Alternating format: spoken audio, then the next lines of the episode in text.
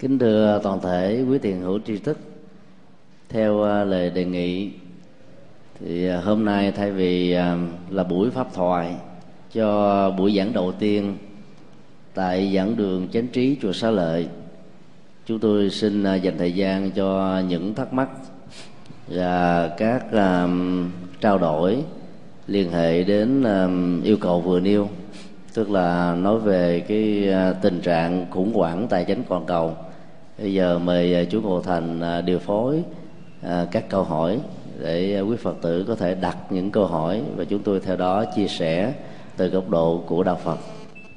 Nam mô a di đà phật. Thưa thầy năm 2008 là năm có cuộc khủng hoảng kinh tế trên toàn cầu. Như vậy à, Phật giáo có đứng bên lề của cuộc khủng hoảng đó không thưa thầy?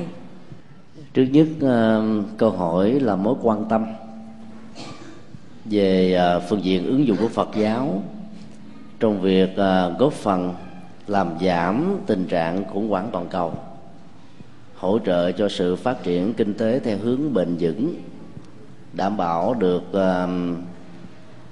sự thịnh vượng và hạnh phúc về vật chất của con người nói chung nếu ta hiểu phật giáo theo hai à, hướng là phật giáo à, thực tập và phật giáo nhập thế, thì cuộc khủng hoảng của nền kinh tế toàn cầu, trong đó là tài chính, đó một vai trò quan trọng. Đạo phật chẳng những không đứng bên lề xã hội, mà bằng phương pháp tư duy, tầm nhìn về nhân quả của kinh tế thị trường sẽ đóng một vai trò tối thiểu là tư vấn về đạo đức cũng như là tâm linh để giúp cho cuộc khủng hoảng dễ dàng được vượt qua. Nếu ta hiểu um, khủng hoảng tinh kế toàn cầu là sự không tương thích giữa tổng cầu tức là um, sự tiêu dùng của um, khách hàng đối với uh, quy mô sản xuất được gọi là tổng cung dẫn đến tình trạng sản xuất nhiều mà người tiêu dùng không có. Từ đó dẫn đến tình trạng là vốn đầu tư bị thua lỗ. Thì ta phải hiểu rằng là việc làm giảm tỷ suất lợi nhuận cũng như là quyền lợi kinh tế và tiêu thụ dưới mức cần thiết mà xã hội cần phải có, thì lúc đó tình trạng thất nghiệp diễn ra trên khắp thế giới hiện nay theo à, thống kê của các tổ chức thế giới thì có khoảng 2 tỷ người đang lâm vào tình trạng thất nghiệp do hậu quả trực tiếp của sự suy thoái tài chính và kinh tế toàn cầu. Cách đây à, một tháng cuộc à, hội nghị đầu tiên trù bị cho đại lễ Phật đản Liên Hợp Quốc năm 2009 dự kiến sẽ được diễn ra vào ngày 4, 5 và 6 tháng 5 của năm nay chúng tôi và ban thư ký của um, hội nghị đề xuất uh, chủ đề mới cho năm nay là Phật giáo và sự khủng hoảng toàn cầu. Trong đó chúng tôi đề nghị um, có những chuyên đề phụ với những nhóm chuyên đàn để mời gọi các chuyên gia trên khắp thế giới cùng chia sẻ chắc xám của mình cho các vấn nạn chung như là mối quan tâm liên hệ đến hạnh phúc và khổ đau của tất cả chúng ta một cách trực tiếp hay là gián tiếp. Trong đó có các diễn đàn như phật giáo và sự khủng hoảng kinh tế phật giáo và sự khủng hoảng môi trường phật giáo và sự khủng hoảng chính trị phật giáo và sự khủng hoảng đời sống hạnh phúc gia đình.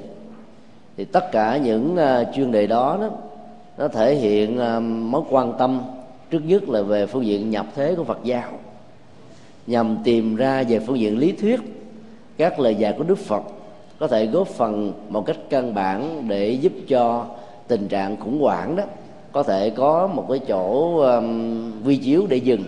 Trên nền tảng đó người ta khôi phục những gì đã bị mất hoặc tối thiểu trong sự mất mát đó đó nỗi khổ niềm đau của con người về phương diện cảm xúc và tinh thần không bị suy sụp đồng hành với sự thua lỗ về phương diện Ờ, vật chất được đầu tư ở trong các hình thái ờ, kinh doanh để mưu cầu lợi nhuận nói chung. Như vậy, về phương diện nhập thế, ta thấy đạo phật không đứng bên lề. Một hình thái khác của đạo phật đóng một vai trò khá quan trọng, đó là đạo phật thực tập. Thường chỉ cho hình thái đạo phật truyền thống, lấy con đường giác ngộ giải thoát làm mục tiêu, thì đạo phật đó vẫn không hề đứng bên lề của cuộc sống. Bởi vì mỗi khi có những sự khủng hoảng diễn ra, các nhà doanh nghiệp và những thành phần kinh tế của xã hội đều đi tìm những ờ, nhà tư vấn ờ, về tinh thần, về tâm linh. Trong đó có các nhà tâm linh của đạo phật. Như vậy, khi đến thì sự chia sẻ về à, các kỹ năng tâm lý làm chủ cảm xúc vượt qua bằng nhận thức chân chính, nhìn thấy được cái vô thường của nền kinh tế cũng diễn ra giống như bao nhiêu loại hình vô thường khác trong xã hội. Thì thay vì vào than trời, chất đất, khổ đau, buồn tuổi chán nản, thất vọng, thậm chí có nhiều người tự tử để như tìm một giải pháp, thì dưới cái nhìn và tư vấn của các nhà thực tập Phật giáo, họ sẽ có được một cái điểm tựa tinh thần để vượt qua. Cho nên cả hai cách thế ta đều thấy đạo Phật đóng một vai trò khá năng động và tích cực.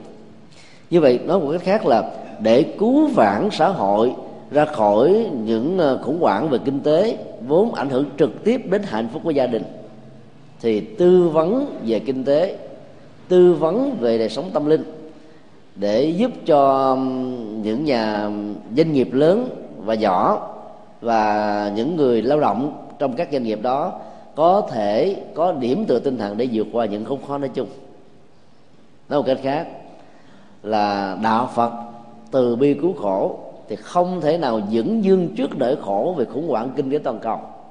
Và do đó muốn mang lại niềm vui thì hướng dẫn các kỹ năng thực tập để vượt qua nỗi khổ đau về vật chất vốn có thể ảnh hưởng trực tiếp đến đời sống tinh thần nói chung. Xin yêu câu hỏi khác. Nam mô a di đà phật.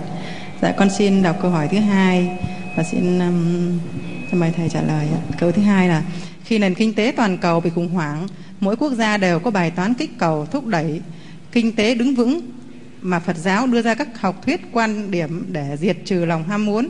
Từ góc độ đó, có phải Phật giáo và các triết thuyết kinh tế là hai mặt đối lập chăng? Mong thầy giải thích cho. Đây là câu hỏi chuyên sâu so sánh đối chiếu à, giữa con đường tâm linh của đạo Phật với các phương pháp kích cầu sự phát triển kinh tế về phương diện xã hội nói chung. Chứ nhất chúng ta phải nhận diện rằng là có những đối lập mang tính cách hỗ trợ trong khi có những đối lập mang tính cách loại trừ. Trong tinh thần à, kêu gọi và hướng dẫn các thực tập để chuyển hóa lòng tham trên nền tảng không bị đắm nhiễm trong sự hưởng thụ từ phước báo thì đạo phật không hề có bất kỳ một học thuyết nào giải thích rằng là việc phát triển ờ, tình trạng thiểu dục ti túc sẽ dẫn đến việc loại trừ sự kích cầu của nền kinh tế nói chung. Ngược lại, ta thấy khi con người có được ờ, thái độ ít muốn và biết đủ, thì người ta sẽ hạn chế các cái phương tiện tiêu dùng không cần thiết trong giai đoạn mà nền kinh tế toàn cầu đang bị khủng hoảng, ảnh hưởng trực tiếp đến kinh tế và tài chính của gia đình thì lúc đó, chẳng những nó không phương hại đến kích cầu kinh tế, ngược lại, nó còn là một cái nghệ thuật để giữ vững hạnh phúc gia đình trong cơn lốc của toàn cầu về sự khủng hoảng nói chung. Nếu ta hiểu kích cầu là một biện pháp để đẩy mạnh sự tiêu dùng, công cộng trong quần chúng, và cái nghệ thuật làm tăng cái tổng cầu, tức là nhu cầu tiêu dùng của quần chúng sẽ tạo ra sự kích thích và tăng trưởng nền kinh tế, thì ta phải hiểu rất rõ rằng các biện pháp cắt giảm thuế từ phía chính phủ và kích thích làm sao để tăng sự chi tiêu sẽ là một trong những nghệ thuật để làm cho nền kinh tế được vượt dậy và đi lên. Thì ngay trong tình trạng đó, thái độ chuyển hóa, lòng tham muốn tiêu cực của phật giáo lại là một nghệ thuật để hỗ trợ cho sự kích cầu nền kinh tế được phát triển nói chung. Nghĩa là ai cũng biết cái sở hữu người khác là đáng trân trọng. Những nỗ lực chân chính để làm giàu những cái sở hữu đó như là một phương tiện phước báo, sống hạnh phúc trong gia đình và ứng dụng trong xã hội về phương diện từ thiện lại càng được kích thích nhiều hơn nữa. Cho nên tu học phật bằng con đường tâm linh người phật tử tại gia hoàn toàn không tiêu diệt những lòng tham muốn nếu mục đích và giá trị của nó hướng về chân thiện mỹ và nhiều ý nghĩa tích cực. Sẽ là một sự sai lầm nếu ta hiểu rằng đạo phật tuyên truyền con đường diệt dục. Theo cái nghĩa là diệt tất cả mọi ý muốn tốt hay là xấu và liệt các cái muốn tốt và xấu đó vào lòng tham tiêu cực. Đối với người xuất gia, với tỷ lệ dân số chưa được à, một phần trăm nghìn ở từng quốc gia một, thì việc chuyển hóa lòng tham sân và si là nhu cầu không thể thiếu. Còn đối với người xuất gia, đức phật khích lệ chúng ta gieo trồng phước báo để hưởng phước báo đó ngay trong đời sống hiện tại này, mà không bị đấm nhiễm vào nó. Nghĩa là những lòng tham chân chính, những ước muốn chân thành và những mơ tưởng đẹp với những lý tưởng hay cần phải được phát huy vì nó là một kích cầu về sự đầu tư phước báo và đời sống cho chúng ta ở hiện tại và tương lai. Cho nên đức phật không hề yêu cầu tất cả người tại gia hãy tiêu diệt các dục vọng, nếu dục vọng đó là chân chính. Do đó, sự cúc cầu, kích cầu kinh tế của nhà nước, thông qua giảm thuế để cho người ta có thể tiêu dùng nhiều hơn, hoàn toàn không đi ngược lại với tông chuyển chuyển hóa tâm thức của đạo Phật giáo. Và con đường chuyển hóa lòng tham mà Đức Phật đã dạy cũng không hề phương hại đến cái sự kích cầu kinh tế một cách chân chính ở các quốc gia trong giai đoạn hiện tại nếu uh, ta lấy uh, sự so sánh tình huống của Đức và Đài Loan trong vòng um, 6 tháng trở lại đây thì hai nơi này đang đi tiên phong về vấn đề phát hành các cổ phiếu với hình thức thay thế các sản phẩm tiêu dùng. Khi cổ phiếu được phát hành để kích cầu sự tiêu dùng ở trong quần chúng với một cái giá giảm so với những năm trước đây thì quần chúng mặc dầu đang bị khủng hoảng về tài chính gia đình, do khủng hoảng của toàn cầu nói chung, vẫn có thể chi tiêu ở một mức độ để cho nền kinh tế không bị chết nhãn đi. Các quốc gia khác vẫn đang còn thận trọng trước cái chính sách mà Đài Loan đang đi tiêu phong, Đức đang đi cái tiếp theo sau.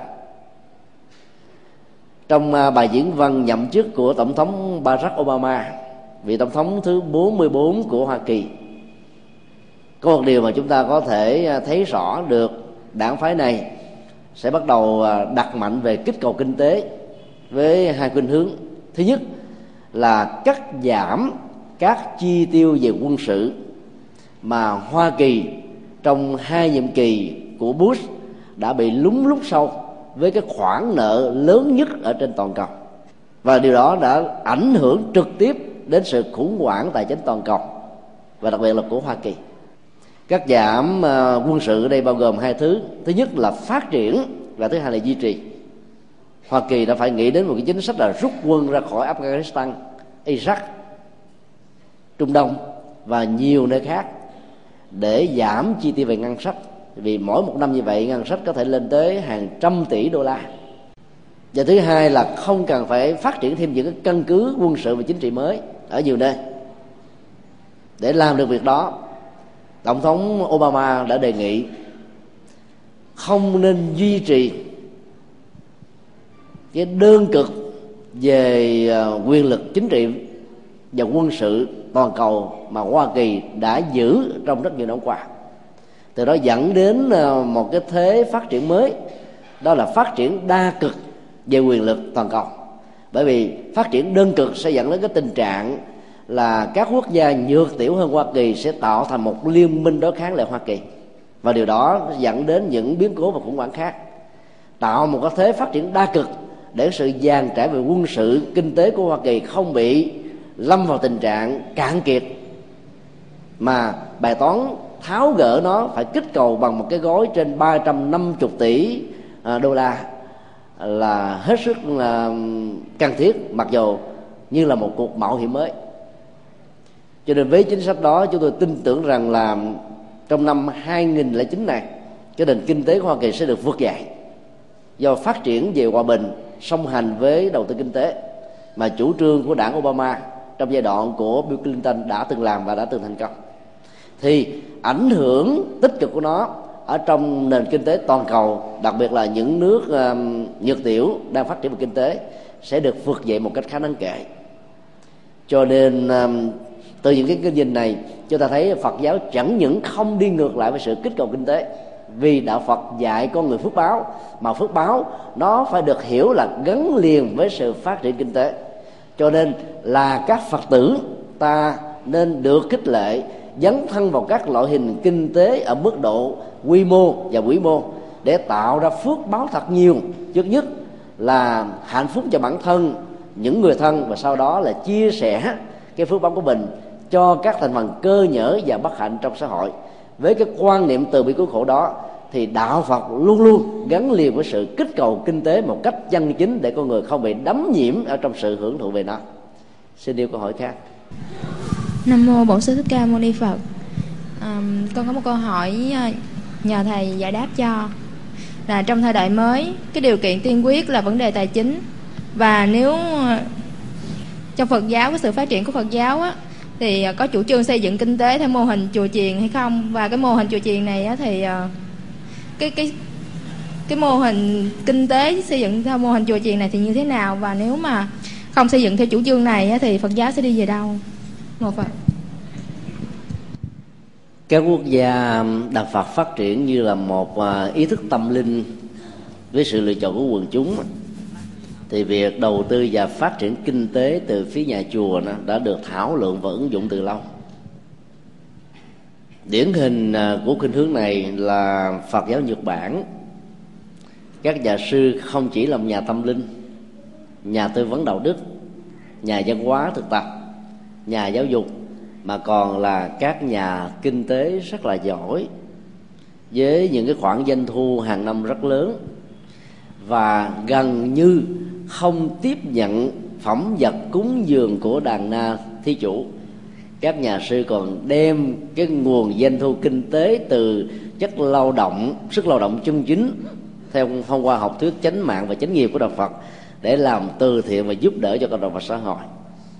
Các quốc gia Phật giáo khác đó thì vẫn đang còn dọ dẫm với những bước đi thử nghiệm, trong đó Việt Nam với giáo hội hiện tại trong ba mươi mấy năm qua đã thành lập ban kinh tế tài chính để phát triển nền kinh tế tự túc.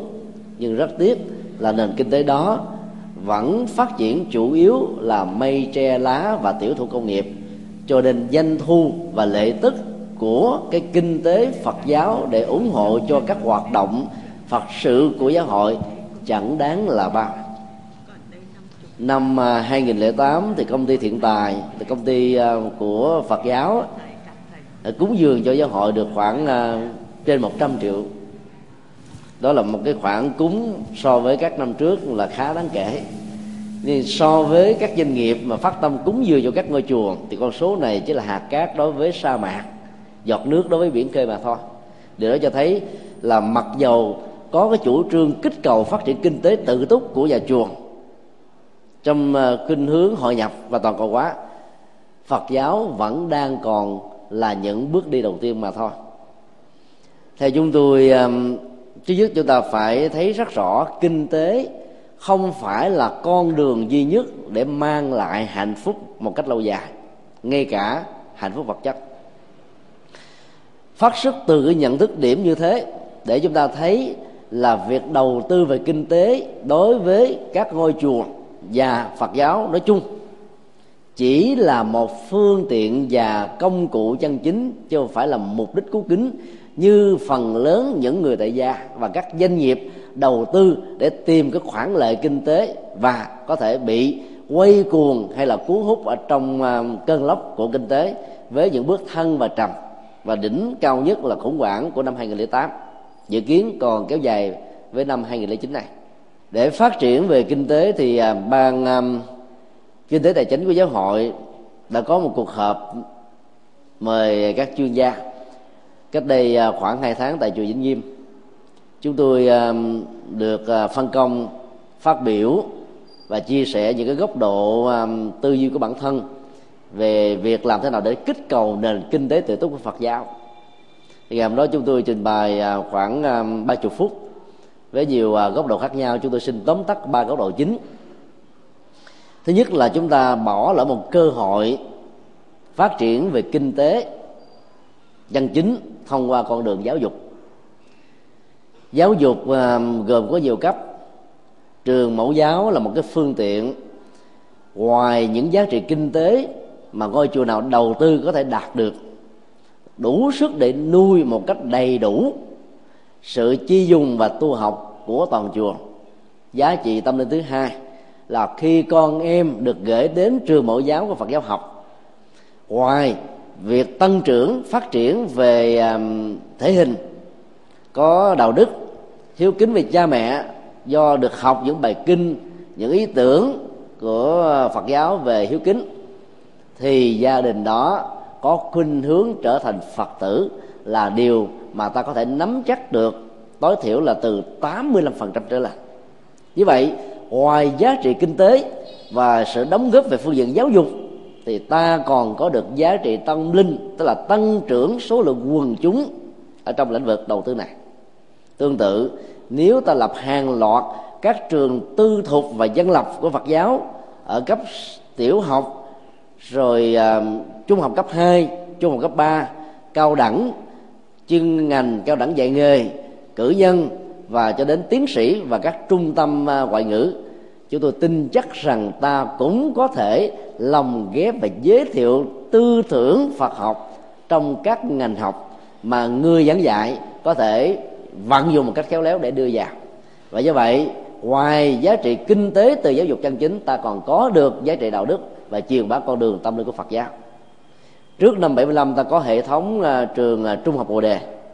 Bây giờ thì ta uh, không hề nghĩ đến cái cách lập ra một cái hệ thống tương tự với hình thức là dân lập và tư thục giáo hội gần như là không có bất cứ một cái phương án nào kế hoạch gì cho những cái chuyện đầu tư về kinh tế mà vốn nó còn có thể có tăng trưởng về giá trị hoàn pháp và giáo dục nói chung.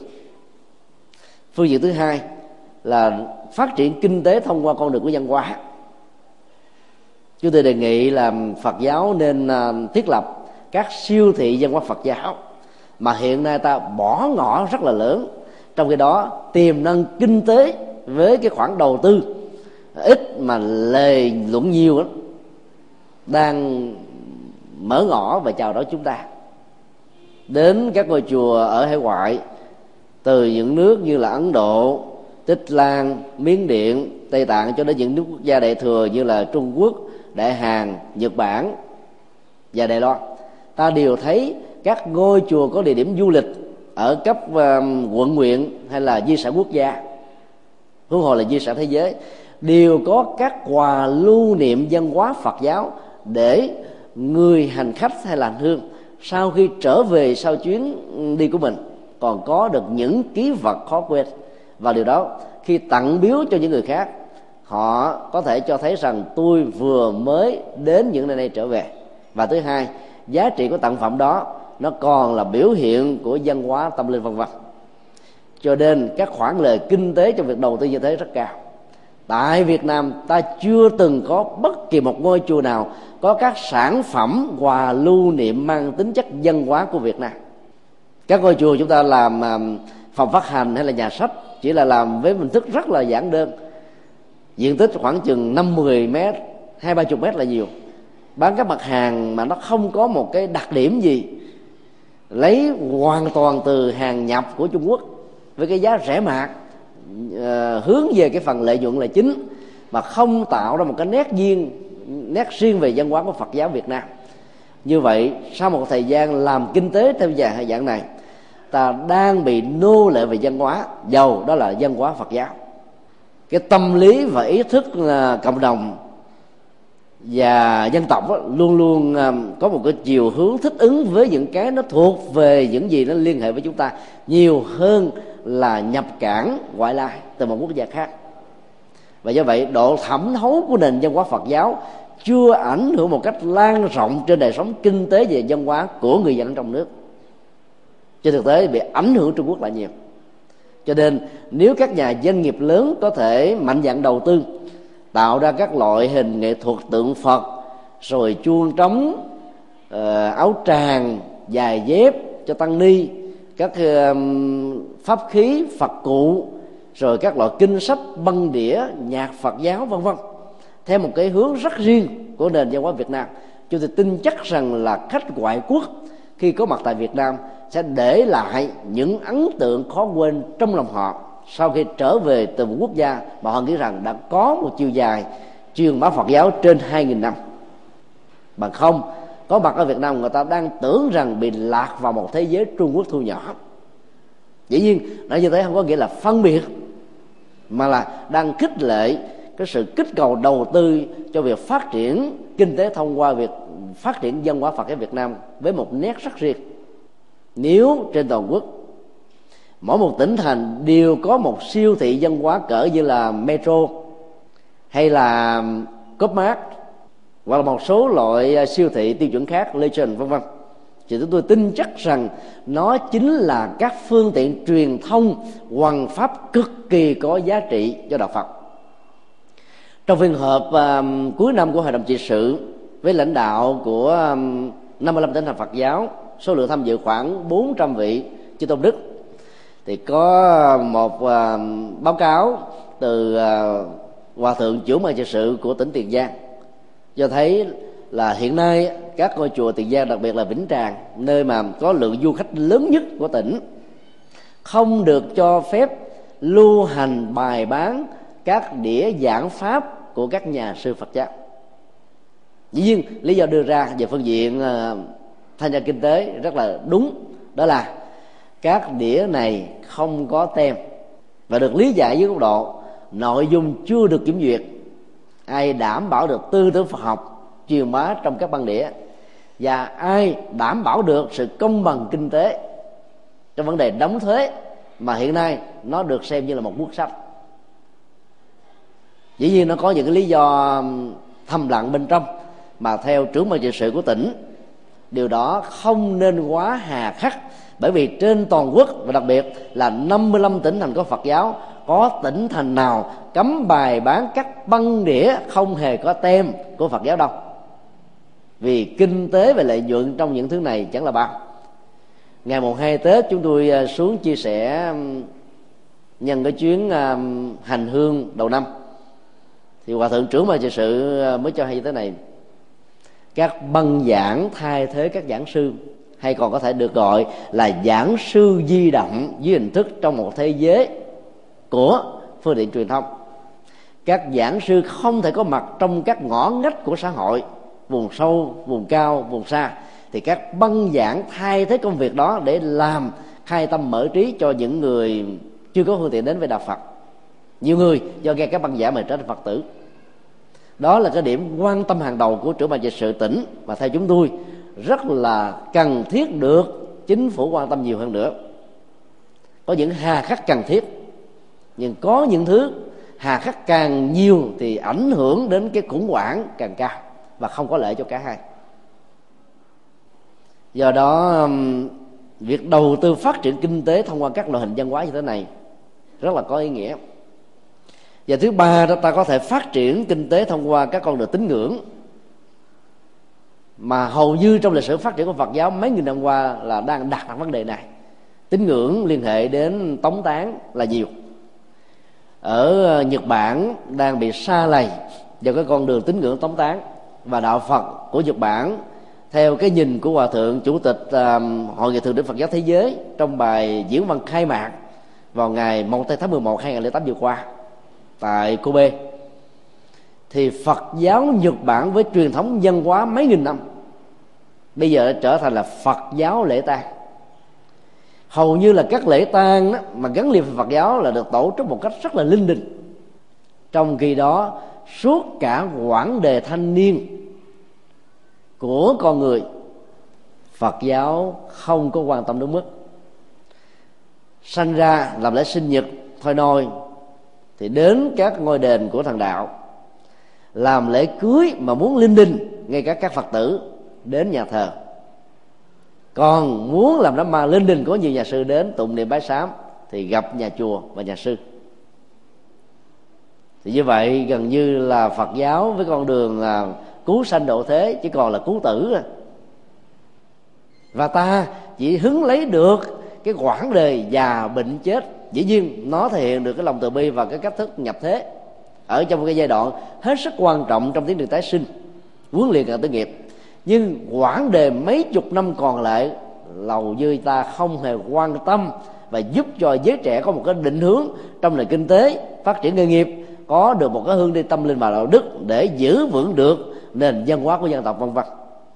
Cho nên phát triển kinh tế về phương diện này ở một cái thái cực đồng nghĩa là làm cho đạo phật bị ảnh hưởng bởi nền tín ngưỡng dân gian mà vốn được gọi như là các dây tôm gửi mà trên thực tế với rất đánh đồng như là thân cội cây bồ đề. Đó là một thương tổn cho đạo phật. Từ đó quần chúng trí thức đã xa lánh đạo phật như là một cái gì đó mê tín dị đoan đáp ứng cho một thành phần uh, bình dân và ít học ở trong xã hội. Cho nên uh, ta có thể đầu tư một cái loại hình thức tín ngưỡng mới đó là các nhà hoàng, các nhà tăng lễ, các nhà thiêu, những nơi ờ, thờ phượng cốt, nhưng không nhấn mạnh về góc độ kinh tế, mà nhấn mạnh vào phương tiện hoằng pháp để hướng dẫn cả một gia đình sau lễ tang trở thành phật tử. Nếu như ta bỏ qua cái yếu tố thứ hai trong con đường hoằng pháp này thì con đường kinh tế qua tín ngưỡng của lễ tài nó sẽ dẫn tình trạng là được soi rồi việc sau 49 ngày thì người à, uh, tang môn hiếu quyến sẽ không còn đến chùa nữa. Chúng ta thấy phần lớn diễn ra trong các ngôi chùa hiện nay. Như vậy dịch vụ các nhà tăng lễ đang bị bỏ ngỏ dịch vụ các nhà quả thiêu đang bị bỏ ngỏ dịch vụ các nhà à, mai táng và dịch vụ các cái um, nghĩa trang đang bị bỏ ngỏ. Và nếu ta không đầu tư thì cơ hội các việt kiều có gốc rễ của thiên chúa giáo và tinh lành đang làm rất thành công tại hoa kỳ và úc châu sẽ có thể đầu tư tại việt nam trong tương lai. Mà khi trong giai đoạn tăng lễ mà ta làm quá tốt thì những gia đình chưa thuần thành về phật giáo có thể từ bỏ đạo đi theo các tôn giáo khác cho nên ta phải nhấn mạnh góc độ này như là một nghệ thuật bằng pháp. Thì ngoài các yếu tố kinh tế là phần phụ thuộc, ta còn có được nhiều giá trị hơn. Nói tóm lại, nếu ta phát triển một cách đồng bộ, có chính sách và xem ba phương diện phát triển kinh tế thông qua giáo dục, thông qua văn hóa và thông qua tín ngưỡng là một cái cơ sở để truyền bá đạo Phật, thì ngoài các lợi nhuận kinh tế chân chính từ chánh nghiệp và chánh mạng ta sẽ trở thành là những người mang ánh sáng Phật pháp đến với quần chúng. Và sự lựa chọn tâm linh của Việt Nam trong tương lai sẽ phải là đạo Phật. Như nó đã từng có mặt ở trong quá khứ từ thời Lý Trần. Xin điều câu hỏi khác. Nam mô A Di Đà Phật. Con xin đọc câu hỏi thứ tư. Trong các kinh sách Phật, kinh sách Phật giáo rất ít đề cập đến vấn đề kinh tế, dường như là bỏ qua nếu chúng ta khuyến khích làm kinh tế Phật giáo để phát triển Phật giáo theo xu thế chung thì điều đó có trái với quan điểm Phật giáo chính thống không? Thưa thầy, thầy ờ, xin giải thích ạ. Câu hỏi đặt ra một bên là học thuyết gắn liền với tính truyền thống thể hiện qua lời kinh Phật dạy trong ba tạng kinh điển và một bên đó là cái nhu cầu kinh tế để phát triển, làm giàu, tăng trưởng phước báo để con người có thể sống thoải mái trong hạnh phúc và có thể chia sẻ hạnh phúc mình cho những thành phần cơ nhở và khó khăn trong xã hội.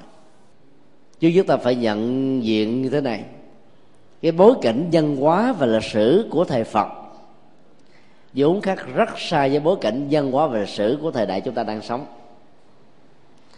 áp dụng một cái khuôn hình truyền thống cách đây 26 thế kỷ và buộc Phật giáo phải đi theo là một kỳ vọng mang tính cách lý tưởng và dĩ nhiên là không hề có cơ sở của hiện thực. Ta thấy thời đại của đức phật trong giai đoạn đầu, các tu sĩ mỗi ngày chỉ ngủ ở dưới cây một lần để giảm thiểu cái cơ hội chấp trước về phương diện tham ái, đối với những cái phương tiện tối thiểu nhất mà các nhà sư có thể sử dụng để tu tập và chuyển hóa. Dẫn đến một tình trạng là Phật giáo đã hình thành ra một cái cơ chế định hình xã hội, có tinh xá, có tư, tu viện, có tăng sĩ và sinh hoạt thường trực quần chúng. Từ việc là tăng sĩ đến nơi để thuyết giảng trở thành một cái phương tiện làm cho quần chúng đến chùa để học hỏi và thực tập. Chỉ trong vòng mấy năm hoàn truyền Phật pháp, trong thời đại của Đức Phật, ta đã thấy là có một sự thay đổi căn bản như thế. Và luật nhà Phật đã được hình thành một cách rất là có hệ thống và hoàn chỉnh, vốn được xem như là hệ thống luật bằng văn bản đầu tiên trên toàn cầu. Đã cho chúng ta thấy rằng từ một cái cơ chế du mục trong đời sống tâm linh vốn chịu ảnh hưởng khe khắc từ nền văn hóa tâm linh của ấn độ, đã trở thành là một cái cơ chế định hình, thì ta cũng nên có một cái nhìn thoáng rộng, bối cảnh văn hóa và lịch sử ảnh hưởng từ nhiều chiều kích kinh tế chính trị khác nhau ở từng mỗi quốc gia. Không thể nào buộc phải là một bản sao của thời đại đức phật. Và do đó, từ góc độ này, ta nên mạnh dạng phát triển kinh tế và đặc biệt dưới ba góc độ mà chúng tôi vừa đề nghị là thông qua con đường giáo dục, thông qua con đường văn hóa và thông qua con đường tín ngưỡng để có thể góp phần đưa đạo Phật đi vào các ngõ ngách của cuộc đời. Chúng tôi đưa ra một cái ví dụ của thầy chúa giáo. Cái ngày lễ Valentine 14 tháng 2 dương lịch hàng năm, được gọi là lễ hội tình yêu toàn cầu. Nhưng nguồn gốc của nó là bị Vatican cấm trong rất nhiều năm vừa qua, mà bây giờ phải chấp nhận nó như là một phương tiện để truyền bá thiên chúa giới, thiên chúa giáo trên toàn thế giới. Nó có điển tích là một vị linh mục thương tín đồ nữ của mình với một trái tim yêu thương say đắm cuồng nhiệt và bị cầm tù trong ngục. Trước khi chết, ông vẫn viết tên của cô nàng và chấp nhận cái chết từ cái cuộc tình yêu dụng trộm và cuồng nhiệt đó, Vatican đã cấm. Không nên truyền bá cái nền văn hóa tình yêu 14 tháng 2 này. Nhưng bây giờ, các nhà kinh tế muốn kích cầu phát triển thì phải thông qua các lễ hội văn hóa và đặc biệt là tình yêu. Vì tình yêu nó trở thành là cộng nghiệp chung của nhân loại và của các loài động vật có mặt ở trên hành tinh. Cho nên, thành phần nào lứa tuổi nào, giới tính nào, hầu như cũng có các nhu cầu với cấp độ tình yêu khác nhau. Và phát triển kinh tế thông qua con đường của cái lễ hội tình yêu là một nghệ thuật để truyền bá tôn giáo nhanh nhất. Cho nên những nhà đầu tư của thiên chúa giáo đã phát triển cái nền văn hóa 14 tháng 12 này tại các nước châu Á trong vòng 5 năm trở lại đây. Kết quả là nền văn hóa cây thông nền văn hóa của thiên chúa giáo đã có mặt rất là nhanh chóng mà 6 năm trước đó, Vatican đã bị thất bại hoàn toàn ở châu Á. Đầu tư vật lực, nhân lực, tài lực mà kết quả thành công chưa được 5% trong khi đó, đầu tư thấp hơn rất nhiều ở châu Phi, kết quả đạt được 80% theo thi chúa giáo. Như vậy, Vatican từ việc kháng cự và cấm đón ngày lễ tình yêu, dẫn đến một tình trạng chấp nhận bằng văn bản để đưa nền văn hóa tâm linh của tôn giáo này có mặt khắp mọi nơi, mọi chốt do đó, nếu ta biết tận dụng các phương tiện của kinh tế một cách chân chính, đúng theo tinh thần chánh mạng, thì chẳng những nó không đi ngược lại với tông chỉ và lời dạy căn bản của đạo Phật mà nó còn làm cho đạo Phật sở trành sự lựa chọn của quần chúng nói chung. Toàn cầu hóa về kinh tế sẽ dẫn đến toàn cầu hóa về tôn giáo và chính trị. Nếu trước đây người ta quan niệm thương trường là một chiến trường, thì bây giờ người ta lại quan niệm thương trường là một thương trường xanh.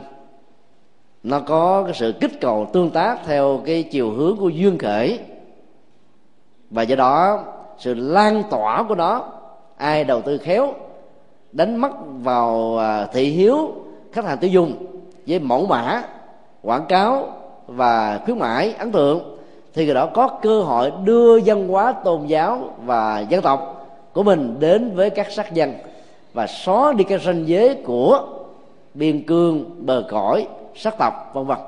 Và do vậy, có được rút ngắn trong truyền bá, nó sẽ là một hiện thực do đó ta nên đặt nặng vấn đề. Mục đích và giá trị sử dụng những khoản lời đầu tư từ kinh tế phật giáo chân chính là cái gì? Điều đó mới nói lên được là ta có nên đầu tư vào kinh tế phật giáo hay không? Nếu các khoản lời đó để phục vụ cho các hoạt động từ thiện xã hội và phát triển về văn hóa tâm linh, không có lý do gì mà ta không làm nếu quý vị để ý, không có quyển sách nào của đức đạt lai lạt ma là ấn tống. Các tác quyền của những quyển sách của đức đạt lai lạt ma và của thị sĩ nhất hạnh có cuốn lên đến hàng triệu đô la. Mà không ai được quyền nói rằng làm như vậy là trái với tinh thần bố thí của nhà phật. Với cái số khoảng à, tác quyền hàng triệu đô la, đức lại lạt ma đã truyền bá nền văn hóa tâm linh của tây tạng khắp toàn cầu. Với cái khoảng uh, nhuận bút của thị sư nhất hạnh mỗi một chuyến ờ, uh, hoàng pháp ở đây đó thì sư đã mang theo hàng trăm vị tu sĩ như là một sự minh họa cho pháp môn và sự hành trì. Và kết quả ảnh hưởng tâm lý đối với quần chúng rất là cao. Mô hình đó có người nói như là một sự biểu dương lực lượng như là một sự phô bài ảnh hưởng. Nhưng trên thực tế, nó là một bản sao trong thời đại của đức phật. Nếu ta đọc các kinh, đặc biệt là kinh di đà và những kinh đại thừa, và thậm chí là kinh tạng bali, thì phần đầu luôn luôn có một cái đoạn mô tả đức phật có một ngàn hai trăm năm mươi vị tỳ kheo tùy tùng. Ta có dám nói rằng đức phật biểu dương lực lượng đâu, mà nó là một sự minh họa cho người chúng thấy các nhà sư chân trần, đầu trọc uh, ăn mặc rất là giản đơn chi tiêu uh, trong xã hội gần như là không có mà vẫn có được niềm vui nụ cười an lạc tĩnh tại thông dong trong từng bước đi vào cuộc sống. Trăm lời nói không bằng một minh chứng. Do đó sử dụng các khoản lời kinh tế chân chính để làm đạo và truyền bá Phật pháp là một nhu cầu không thể thiếu ở trong thời hiện đại này. Do đó nếu như các cái hoạt động kinh tế của Phật giáo có tác quyền thì ta không nên quá khe khắc cho rằng nhà sư này, sư cô nọ, cư xử phật tử kia đã không làm đúng tinh thần bố thí, tài và pháp mà đức phật đã dạy. Nền văn hóa ở mỗi giai đoạn nó khác nhau. Trong à, bối cảnh văn hóa kinh tế của phương tây, cái gì tặng biếu không là không có giá trị đó. Trong nền văn hóa của những nước chậm phát triển biếu không là quý báu. Để có được một cơ hội nghe một bài pháp thoại của Đức Đại Lai Lạt Ma người ta phải mua vé năm ba trăm đô trước một năm. Với à, số lượng ngồi, chỗ ngồi đó là khoảng bốn chục ngàn cho đến là sáu chục ngàn mà phải mua trước một năm mới có chỗ. Ở những giải đầu giá khác, giải giữa giá khác, giải cuối giá khác. Mà có ai nói gì đâu nó là cái cái nền văn hóa kinh tế của phương tây là thế. Và khi người ta bỏ tiền ra để nghe được một bài pháp thoại, thì người ta phải tận dụng cái cơ hội đồng tiền của mình một cách à, xứng đáng hơn, nghe chăm chú hơn. Mà nghe chăm chú thì ta thẩm thấu trong con đường tâm linh nhiều hơn. Như vậy là lợi hay là hại? Ta không thể nói đức lại là ma là bán phật pháp để lấy tiền. Không thể nói như thế được. Nói như thế là cực đoan. Thiền sư nhất hạnh tổ chức cái khóa tu là phải trả tiền và khi có trả tiền thì người ta tu một cách nghiêm túc hơn mà không. Tiền mất mà không có giá trị, ủa lắm. Nên văn hóa kinh tế của phương tây đầu tư và khoản lợi nhuận lợi nhuận trong đầu tư nghe phật pháp mà phải trả tiền, đó là giá trị tâm linh, giá trị trí tuệ, giá trị xử lý những bế tắc của mình trong xã hội mà mình không thể nào tìm ra. Các nhà tâm linh lớn có thể cung cấp cho chúng ta cái đó.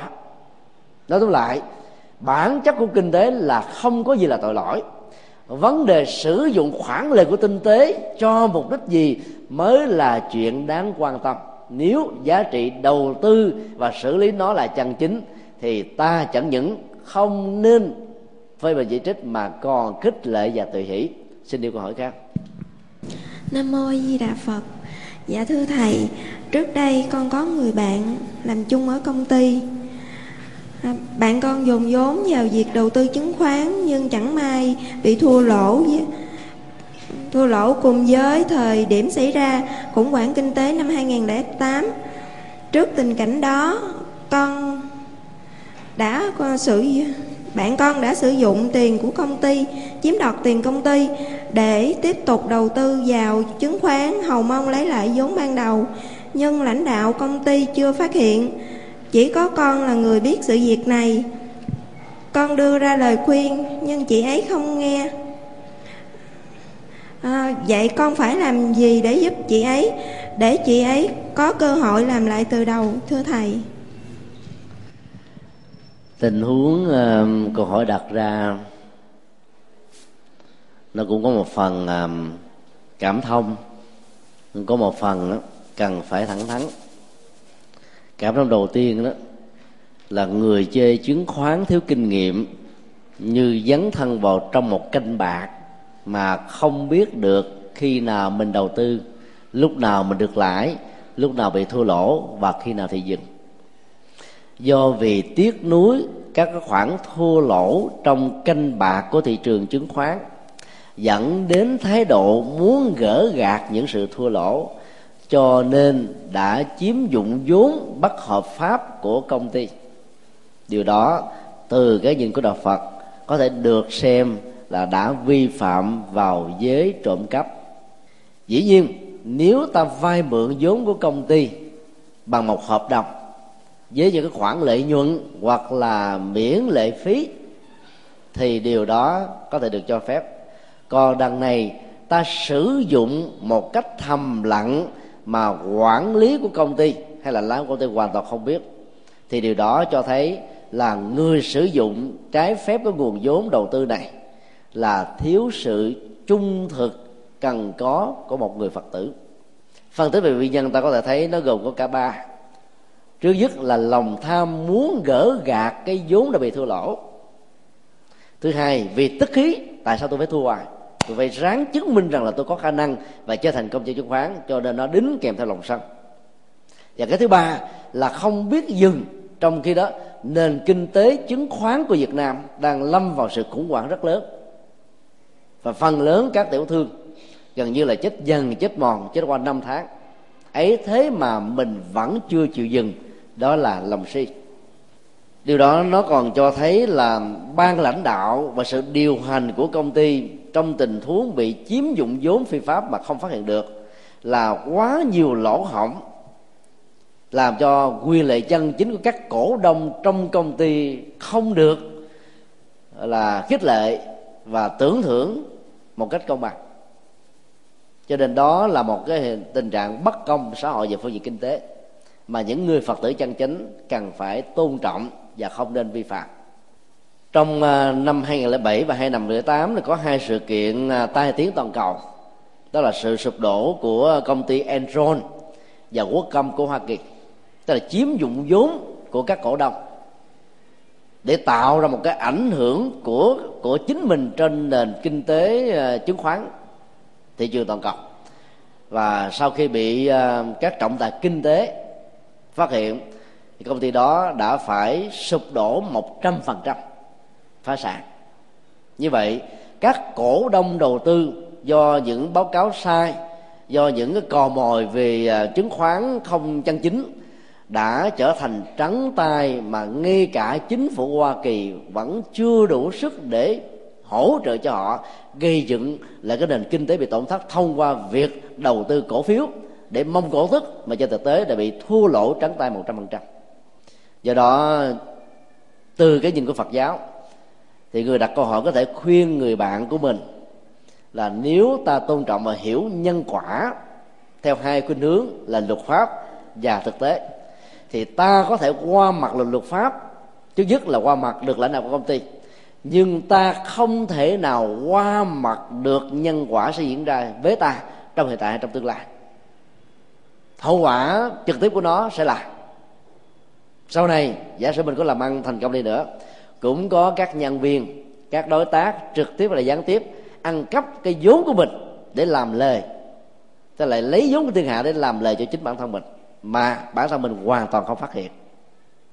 Cái thứ hai, các cái tài sản phi pháp được à, thành công thông qua những đầu tư không chân chính về phương diện đạo đức, thường, theo Phật dạy bị tiêu hủy bằng bốn cách là quả hoạn, rồi lũ lụt hay là con tiêu xài quan phí, vợ chồng, phá của, bệnh tật hay là tai nạn, dẫn đến tình trạng là của thiên hoàng trả địa, vào cửa trước thì ra cửa sau. Tất cả những điều đó có thể là trong lúc ta có được cái khoản lợi, hay là ta hy vọng là mình sẽ có được cái phần cổ tức ở trong tương lai, thì ta có thể dễ dàng bỏ qua và không hề sợ vì chưa thấy quan tài, chưa đổ lệ nhưng đến khi quả xấu nó trộn với mình rồi, thì việc hối hận cũng đã quá muộn màng. Đó là lời mà đức phật đã răng nhắc chúng ta ở trong kinh pháp cú. Người ngu nghĩ hạnh phúc khi quả xấu chưa chín mùi. Người ngu thấy bất hạnh khi quả xấu đã được trổ. Đây là lời đức phật tuyên bố mà ta không nên xem thường vì nhân quả là cán cân vô cùng công bằng để quyết định mọi thứ. Dầu luật pháp có bị lúng đoạn do hệ thống tham nhũng hoặc là ô dù che đỡ đi nữa, thì ta vẫn không thể nào qua mặt được nhân quả.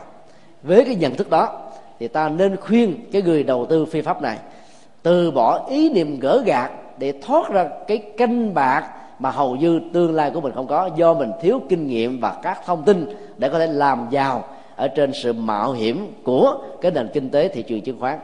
Xin điều câu hỏi khác. Dạ, Nam mô A Di Đà Phật. Đạo Phật thực hiện sứ mạng giúp mọi người giải trừ đau khổ, mang đến niềm vui cho tha nhân. Nếu một người Phật tử là giám đốc hoặc là lãnh đạo của một công ty hoặc một tập đoàn lớn, khi nền kinh tế bị khủng hoảng chung, buộc lòng công ty phải cắt giảm nhân công lao động, mà khi người công nhân thì bị cắt giảm việc làm như vậy thì họ sẽ rất buồn khổ nếu thầy ở cương vị của một vị lãnh đạo hay giám đốc của cái công ty hay tập đoàn đó thì thầy sẽ xử lý như thế nào? Câu hỏi này hơi ngặt à.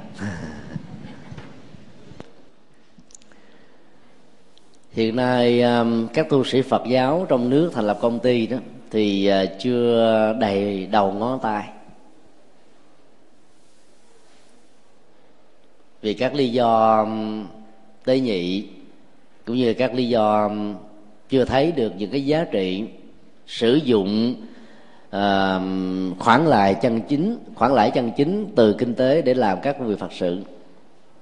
Và cũng chưa được sự đồng tình lớn ở trong quần chúng và các vị tôn túc của phật giáo nói chung. Trong tình trạng khủng hoảng tài chính thì cái bài toán để cân đối cái sự thu và chi của các công ty sẽ làm cho ban lãnh đạo hay là giám đốc của các công ty đó quyết định có thể là hạ lương có thể là giảm tiền thưởng, có thể là cắt giờ làm việc, có thể là cắt giảm nhân viên và thậm chí có thể sa thải nhân viên với một lý do hay là cái cớ gì đó đôi lúc nó không có chân chính. Điều đó dĩ nhiên như câu hỏi đã đưa ra là ảnh hưởng một cách trực tiếp hay là gián tiếp đến nền kinh tế của từng gia đình. Và điều đó nó kéo theo cái khủng hoảng của đời sống hạnh phúc, lứa đôi và mối quan hệ giữa những người thân trong thành viên của gia đình nói chung. Từ cái nhìn của phật giáo thì chúng tôi xin đề nghị ta hãy suy nghĩ ờ, một trong hai sự lựa chọn. Thứ nhất là đảm bảo cái lợi nhuận của đầu tư kinh tế. Và thứ hai đó là giảm thiểu sự thiệt hại để có thể duy trì phát triển sản xuất. Hầu như phần lớn các giám đốc đó là chọn giải pháp một, tức là cắt giảm để đảm bảo được lợi nhuận. Bởi vì họ nghĩ đầu tư kinh tế đã tìm lợi nhuận và các công nhân hay là những người làm việc đối tác chỉ là một cái phương tiện, không có người này thì có người khác thế vào. Cho nên cắt giảm đối với họ, đôi lúc nó như là một sự nhẫn tâm, đôi lúc nó như là một sự cần thiết, đôi lúc nó không phải là mối quan tâm của những người đang tìm kiếm những khoản lời. Chứ không phải nghĩ thông qua việc xác lập một nền tảng kinh tế để giúp đỡ cho những người khác vượt qua những bế tắc về kinh tế của những người đó nếu có. Trong giờ pháp thứ hai là giảm thiểu sự thiệt hại để có thể duy trì sản xuất là điều mà ta có thể làm được. Ta tìm những cái hoạt động khác có thể là không lời để duy trì được sản xuất. Nhiều người phật tử gọi điện thoại đến chúng tôi thầy ơi lúc này à, thị trường đĩa đó, nó bị giảm đáng kể lắm. Chúng tôi là giám đốc của à, đĩa. Nếu thầy muốn dập đĩa các bài giảng của thầy hay là làm đại tạng kinh mp 3 hoặc là các bài giảng của các vị pháp sư khác thì xin liên lạc với công ty của chúng tôi. Vì bây giờ cắt giảm công nhân thì tội các anh em quá. Nhưng mà nuôi các công nhân là đồng nghĩa, là chắc đá trên chiếc thuyền đang bị ngửa nghiêng trong cái cơn lốc của khủng hoảng kinh tế toàn cầu. Điều đó sẽ đồng nghĩa là làm cho chiếc thuyền đó chìm sớm hơn dự định. Cho nên mong thầy tạo cơ hội cho chúng tôi để giúp cho các anh em có công việc làm. Chúng tôi không cần lấy lãi mà thậm chí là có thể bù lỗ ít để cho công việc đó được duy trì. Ít nhất là thêm một năm nữa để vượt qua cái khủng hoảng nói chung. Cái minh họa đó cho thấy rằng là à, ban lãnh đạo phật tử này có một cái nhìn đạo đức và cái trách nhiệm cam kết về cái mối quan hoài của họ dành cho cái nỗi khổ niềm đau có thể có từ việc cắt giảm nhân sự trong một công ty. Nói chung nếu ta phát xuất từ một cái tâm niệm như thế thì phước báo sẽ được gia tăng cái cơn khủng hoảng sẽ được chống vượt qua.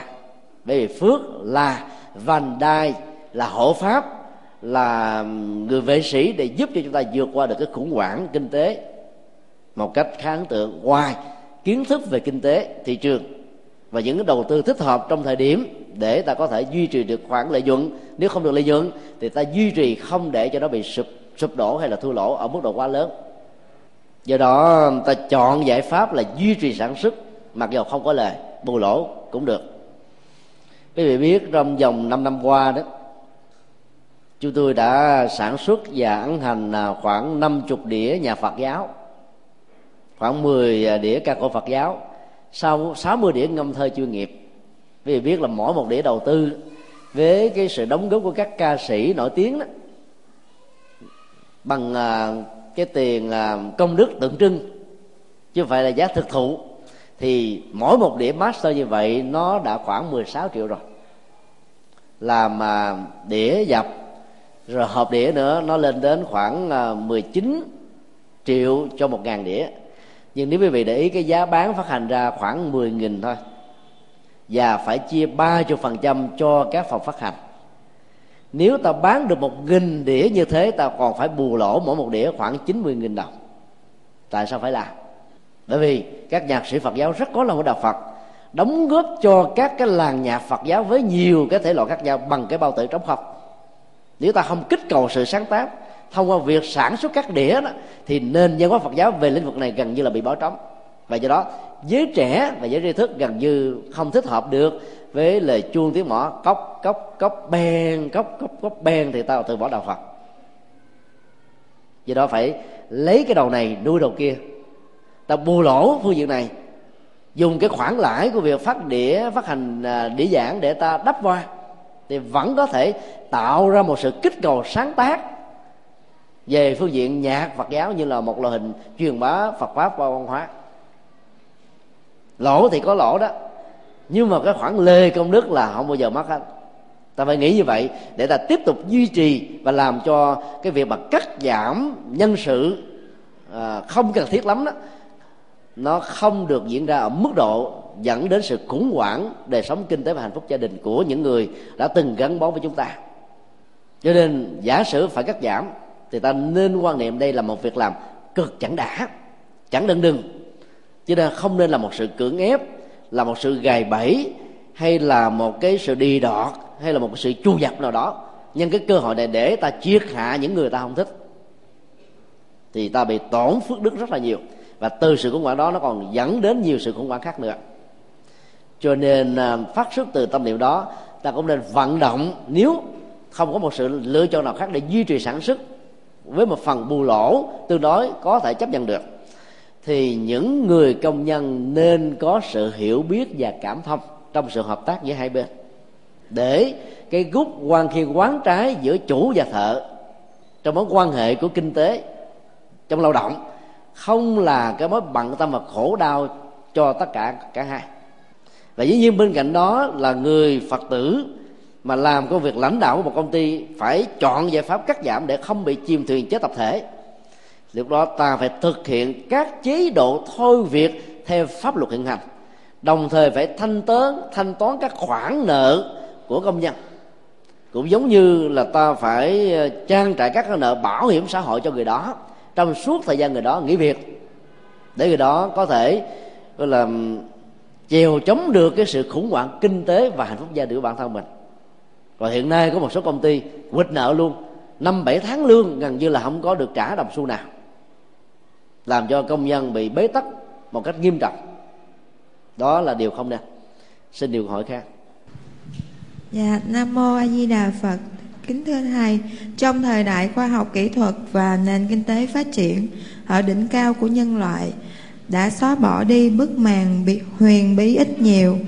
Vậy tại sao khi xảy ra sự khủng hoảng kinh tế toàn cầu, các chuyên gia kinh tế vẫn tin vào việc chiêm tinh về triển vọng của nền kinh tế năm 2009 đặc biệt là các chuyên gia kinh tế khu vực châu Á, từ quan điểm Phật giáo thì điều đó tạo ảnh hưởng tốt hay xấu? Xin thầy giải thích cho dùm cảm ơn câu hỏi vừa nêu. À, để chia sẻ nó thì chúng tôi à, xin đặt ra ba khuynh hướng về à, vấn đề à, dự đoán cái à, sự vực dậy của nền à, kinh tế toàn cầu thông qua sự kích cầu của các quốc gia. Có sự đầu tư và bảo trợ cho những công ty đang trên cái đà sụp đổ hoàn toàn thứ nhất là khuynh hướng tương lai học. Đây là một cái ngành mà việc mô tả các cái dự kiến tương lai và diễn tiến của nó trên góc độ của nhân quả kinh tế đó sẽ làm cho chúng ta có thể đón biết được ở một mức độ tương đối sự chuẩn xác, diễn tiến thành công hay thất bại của từng cái lĩnh vực đầu tư về kinh tế, vân vân. Nói chung, nếu là một nhà tương lai học có kinh nghiệm thì việc dự toán và dự kiến như thế giàu không có tha tâm thông, thiên nhãn thông, ta vẫn có thể có được một giải đáp chuẩn xác. Các nhà tương lai học về kinh tế ở toàn cầu giỏi thường được các à, tổng thống nổi tiếng mời làm cố vấn về kinh tế vân vân. Ví dụ trong giai đoạn hiện nay tại Việt Nam, chủ trương của nhà nước cho biết là năm 2009 Việt Nam sẽ bị te tua về kinh tế. Việt Nam bị khủng hoảng, gián tiếp từ sự khủng hoảng kinh tế toàn cầu. Gián tiếp thì phải mất một năm. Cho nên một năm trước người ta té ngã thì năm sau mình mới bắt đầu bị sụp. Do đó, phải kích cầu nền kinh tế. Nguyên tắc kích cầu thì dĩ nhiên là nhà nước phải đầu tư vào ưu quyền cho những doanh nghiệp thuộc về nhà nước có cổ phần của tư tư nhân hơn là các doanh nghiệp một trăm phần trăm của tư nhân và các doanh nghiệp nhỏ. Ví dụ trong lĩnh vực của ngân hàng bây giờ các ngân hàng của nhà nước như là Vietcombank, Sacombank, Vietin hay là ngân hàng nông nghiệp, ngân hàng quân đội đó là những ngân hàng mạnh của nhà nước có cổ phần trong một vài năm trở lại đây. Thì giả sử có bị sụp đổ thì nhà nước sẽ gánh lấy trọn vẹn để đảm bảo được cái kích cầu phát triển về kinh tế thông qua sự sản xuất và đầu tư.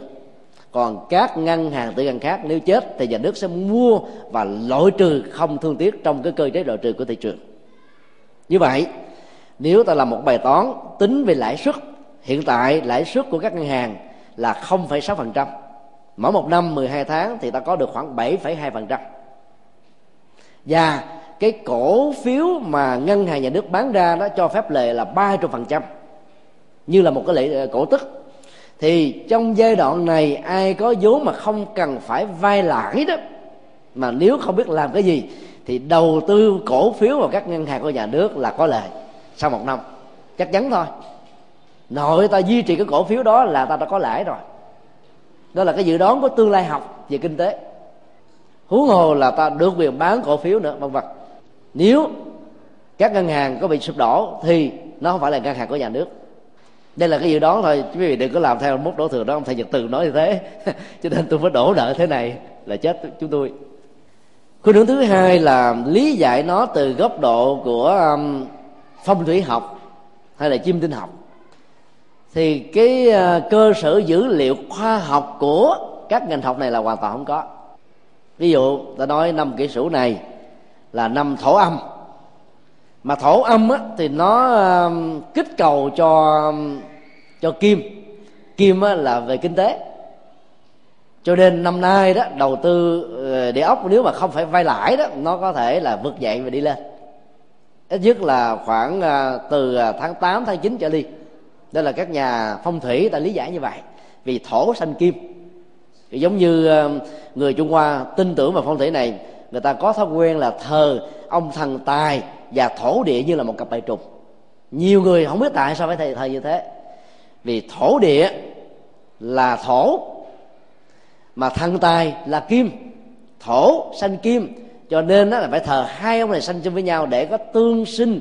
Về phương diện kinh tế thì các khoản đầu tư sẽ có được lợi nhuận khá cao do đó thông qua việc thờ phượng đôi này người ta mong mỏi rằng là mua mai bán đất đầu à, đầu tư à, trúng mối vân vân.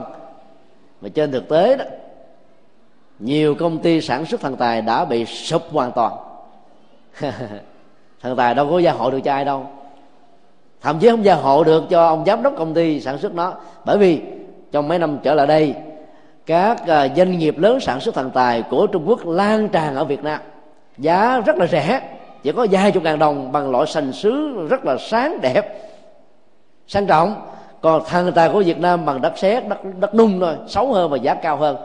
Cho nên không đứng vững trên nền kinh tế thị trường. Và kết quả là là phải sập tiệm thôi. Hàng triệu ông thần tài phải bị giải thể do đó chúng ta phải tin rằng thần tài không gia hộ được cho ai cả. Vì nếu ông có thể gia hộ, thì các ông đầu tư đó phải là người trở thành tỷ phú giàu giàu giàu có đầu tiên. Còn ông thổ địa, quý vị thấy, lúc nào cũng hút đuối thuốc hết trơn. Thì trước sau này, ông này cũng bị ung thư ung thư phổi. Và trong một tương lai, theo các nhà dự đoán tương lai học đó, khoảng chừng hai chục năm nữa nhiều quốc gia tiên tiến sẽ cấm hút thuốc vì lý do sức khỏe. Bây giờ ta cấm ở nơi công cộng, cho hút ở trong những cái phòng kín để đảm bảo cái sức khỏe của những người khác, không bị ảnh hưởng xấu.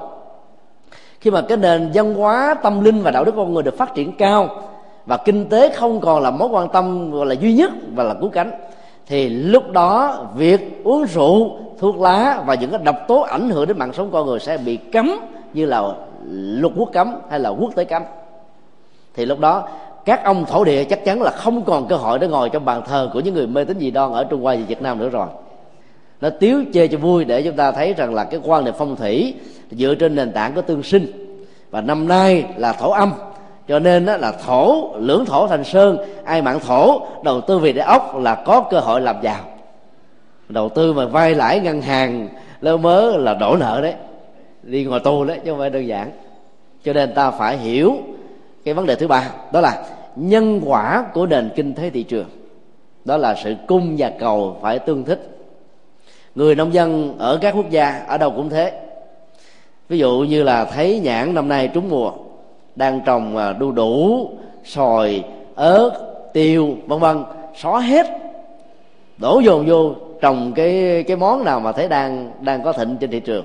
Kết quả là cái cung quá nhiều mà cái cầu thì không tăng trưởng, cho nên giá thành giảm tuột còn một phần ba. Cho nên bán thì vẫn rất là trại, nhưng mà không đủ vốn để trả nợ lãi của ngân hàng, cho nên vẫn trở thành trắng tay. Do vì không nắm được cung cầu của nền kinh tế thị trường, dẫn đến sự khủng hoảng trong đầu tư và thua lỗ là chuyện rất là tất yếu. Là người phật tử ta học được hai bài học về nhân quả đó là khổ và tập là nguyên uh, bế tắc và nguyên nhân của bế tắc. Ở đây là kinh tế.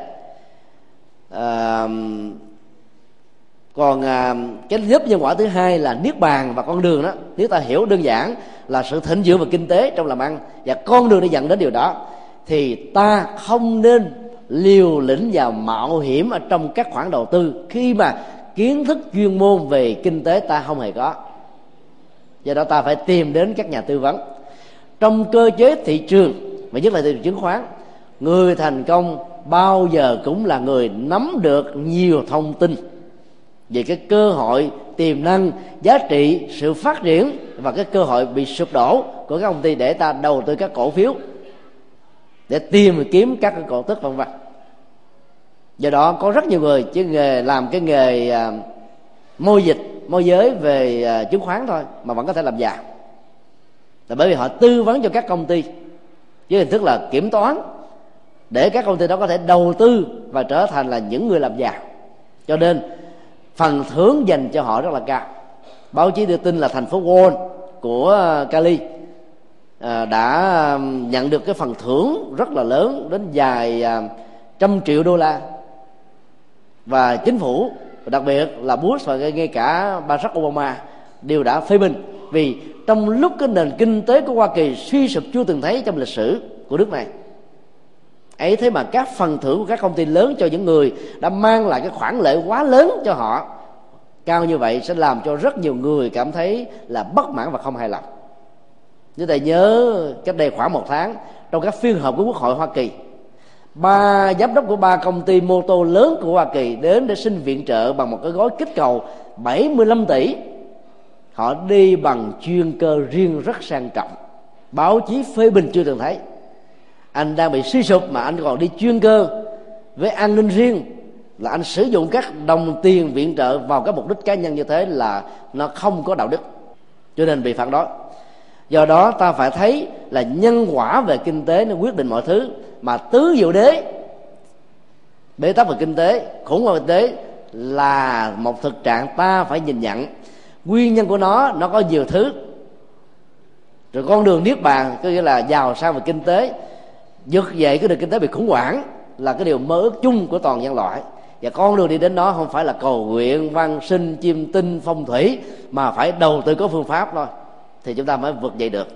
Các quốc gia à, có chiều sâu người ta đã phải bỏ ra các cái gói kích cầu rất là lớn. Hoa Kỳ là trên 350 tỷ thì mới hy vọng vượt dậy cái nền bị suy thoái về kinh tế còn Việt Nam thì chưa công bố con số này chính thức nhưng ít nhất là đang vận động trên 75 tỷ cái vốn đầu tư và viện trợ của nước ngoài để kích cầu cái nền kinh tế của Việt Nam.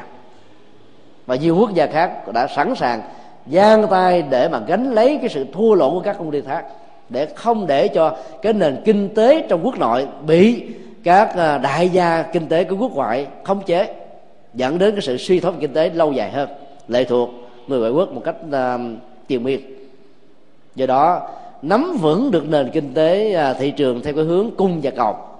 Và nhân quả của nó sẽ là một cái bài toán, mặc dù rất khó, nhưng cái phần thắng là có thể đảm bảo được ở trong lòng ta. Từ cái nhìn nhân quả của đạo phật, chúng tôi đề nghị chúng ta nên đi theo giải pháp này với sự hỗ trợ của tương lai học về kinh tế, với những người có kinh nghiệm. Còn phong thủy chỉ là một trò vui, chứ không nên là một giá trị tham khảo với những niềm hy vọng của hiện thực. Câu hỏi có lẽ là còn nhiều. Thời gian thì đã hết. Chúng tôi xin à, khép lại chương trình à, trả lời à, các thắc mắc và chia sẻ cái nhìn của Phật giáo từ góc độ hỗ trợ làm sao để cho nền kinh tế tài chính toàn cầu khủng hoảng đó, được khôi phục lại để đời sống vật chất và phước báo của quần chúng và đặc biệt là những người phật tử ngày càng nâng cao để hạnh phúc nó có mặt ở trong mỗi gia đình để sự phát triển của xã hội luôn luôn là bền vững và không gây phương hại thương tổn đến nền văn hóa của dân tộc và nền đạo đức của ờ, con người nói chung. Từ đó luật pháp được ờ, đảm bảo một cách lâu dài. Kính chúc ờ, toàn thể quý hành giả năm kỷ sửu 2009 với niềm à, hạnh phúc mới sức khỏe mới phương pháp làm việc vượt qua và quên đi những nỗi đau, thất bại về kinh tế nếu có, để chúng ta đủ sức à, làm mới và thành công ở trong à, năm này. Và đừng có quá lo sợ về cái dự à, đoán tương lai học te tua của nền kinh tế thị trường Việt Nam. Mặc dù như thế, ta vẫn phải phòng hờ và tìm những giải pháp khả thi tốt nhất để ngăn chặn cái sự lạm phát và bị khủng hoảng nói chung. Kính mời tất cả hồi hướng